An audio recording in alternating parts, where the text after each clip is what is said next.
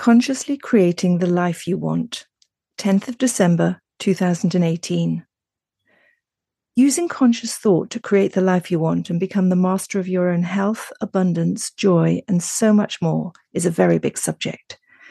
It's actually the synthesis of some of my other writings on themes such as the power of thought, narrating your life, affirmations, taking charge of your health, energizing your food, living in balance, and using compassionate thought to help others. So I'll do my best to put it all together here.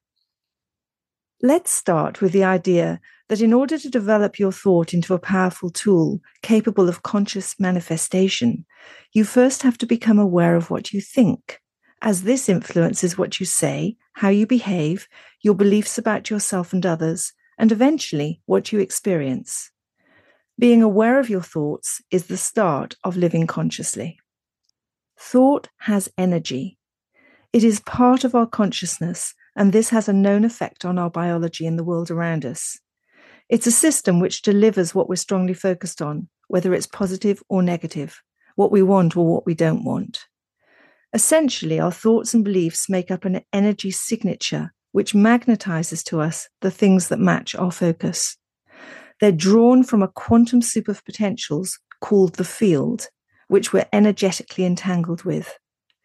Difficult as it is, changing our thinking is the most effective way to change our reality. From very early on in life, I believed it was possible to make things happen. Initially, sport demonstrated to me that I could use my mind to master my body through a combination of dogged determination, positive intention, and visualization. Later on, business became my working laboratory to explore the process of manifestation. Fast forward 40 years, and I've continued to hone the power of thought, though I'm under no illusion that this is a lifetime's work and many more.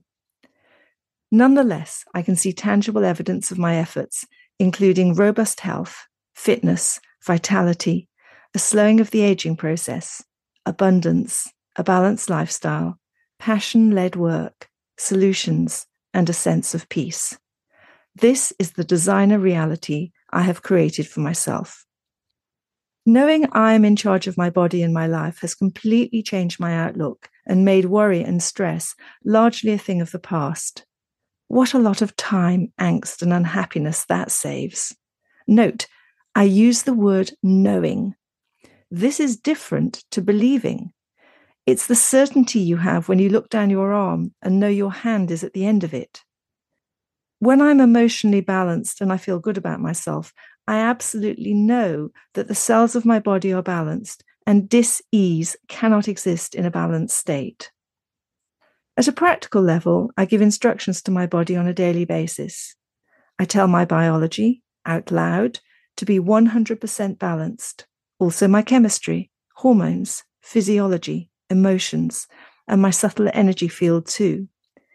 If I have injuries, I give my body instructions to mend and I've been amazed time and again at the speed of healing and recovery. At some level, I feel there is even more, and we should be able to create immediate results in our body. Proof that this is possible is found in the cases of spontaneous remission, which doctors see occasionally. It's where a patient with a terminal illness achieves full recovery, sometimes in hours or days. From studying metaphysics, I understand that our DNA is linked to consciousness. As our consciousness expands, DNA becomes more efficient, enabling us to access greater functionality which is otherwise hidden. This means we become more intuitive, more aware of our connection with each other and our divinity, more powerful at healing ourselves and others, and wiser through a remembrance of experiences and talents gained in other lifetimes. These attributes are linked to the multidimensional part of our DNA, the 90% scientists call junk. How does this relate to health? Well, as our consciousness evolves, I expect we'll become so attuned to our bodies that we'll know immediately if anything is wrong and what to do about it.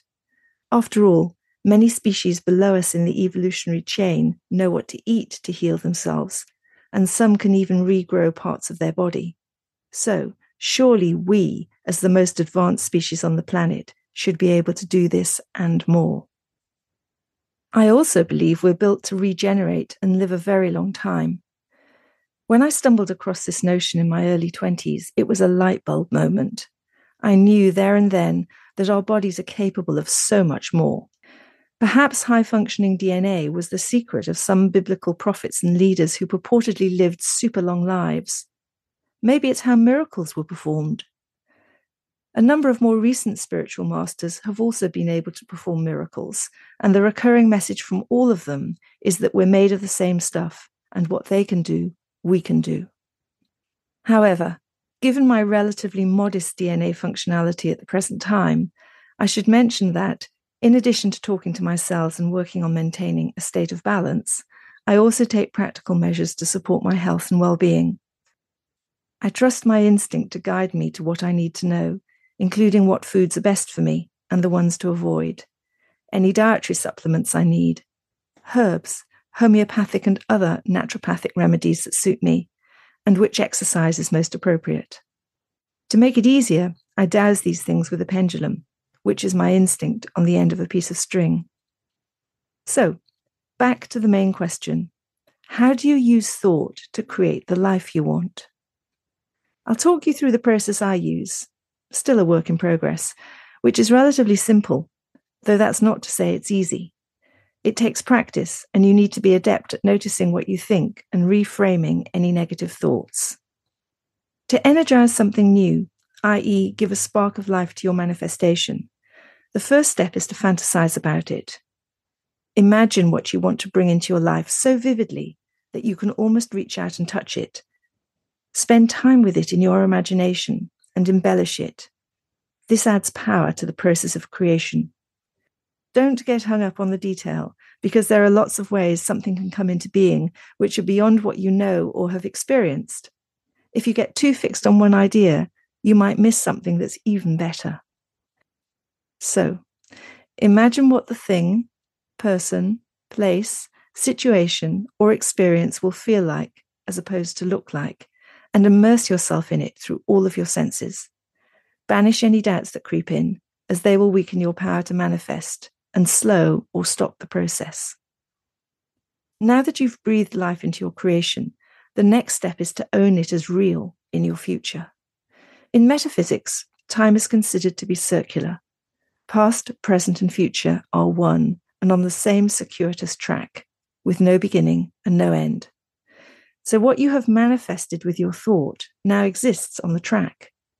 You just can't see it yet, because in our linear world, the future is in front of you.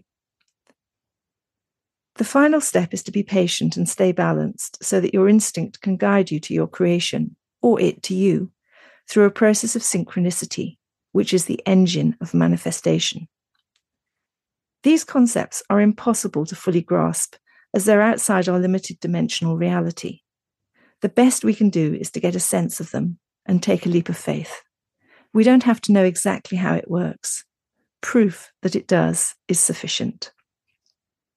Timing is the other factor. Synchronicity is a collision of what you and others are manifesting in the field of potentials, which we're all entangled with energetically.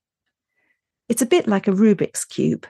Lots of configurations must line up before it clicks into place and the puzzle is solved. However, because we can change our minds about what we want at any time, if one link in the chain falls away, it changes everything, and another chain has to be created. This is why timing is of the essence, and patience is key. Granted, it's a simplistic way of describing something that's inexplicable. Obviously, it's much bigger and grander than this. By the time you've created what you want, it probably won't seem as incredible as when you conceived it. You will have normalized the idea through fantasizing about it and expecting it. Nonetheless, it's important to recognize it came from your creative process and that self congratulations are due. I also thank the invisible helping hand that supported me synchronistically. This is the leading edge of consciousness, and it's a game changer.